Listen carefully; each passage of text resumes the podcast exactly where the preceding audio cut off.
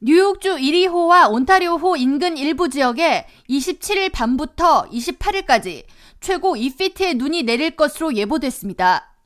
기상청에 따르면 27일 밤부터 이리 카운티 남부와 제퍼슨 카운티, 루이스 카운티와 온타리오 호수 동쪽 지역에는 1피트에서 최고 2피트의 눈이 쌓일 것으로 예상되며 버팔로 남쪽 지역의 경우 최고 15인치의 눈이 내릴 것으로 전망됩니다. 캐티 오컬 뉴욕 주지사는 26일 이 지역 겨울 폭풍주의보를 발령하고 짧은 시간 내에 많은 눈이 내릴 것으로 예보되는 만큼 외출을 각별히 주의하고 이 지역으로의 여행을 가능하면 자제하라고 당부했습니다.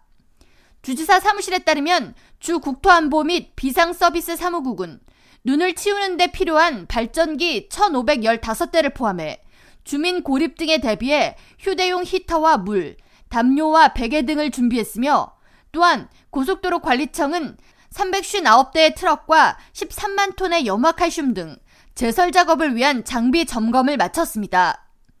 호컬 주지사는 호수 주변 지역이 아닌 뉴욕주 업스테이트 타 지역의 경우 최대 1인치의 비 또는 눈이 내릴 것으로 예보되는 만큼 뉴욕 주민들은 월요일 퇴근길과 화요일 출근길 안전에 각별한 유의를 하라고 강조했습니다.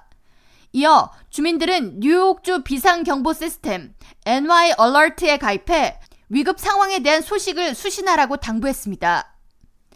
한편 뉴욕시에는 28일 오후에 눈 또는 비가 내리다 오후 늦게 갤 것으로 예상되며 비온 후 기온이 뚝 떨어져 밤 최저기온 화씨 29도, 섭씨 영하 2도로 추워지겠습니다.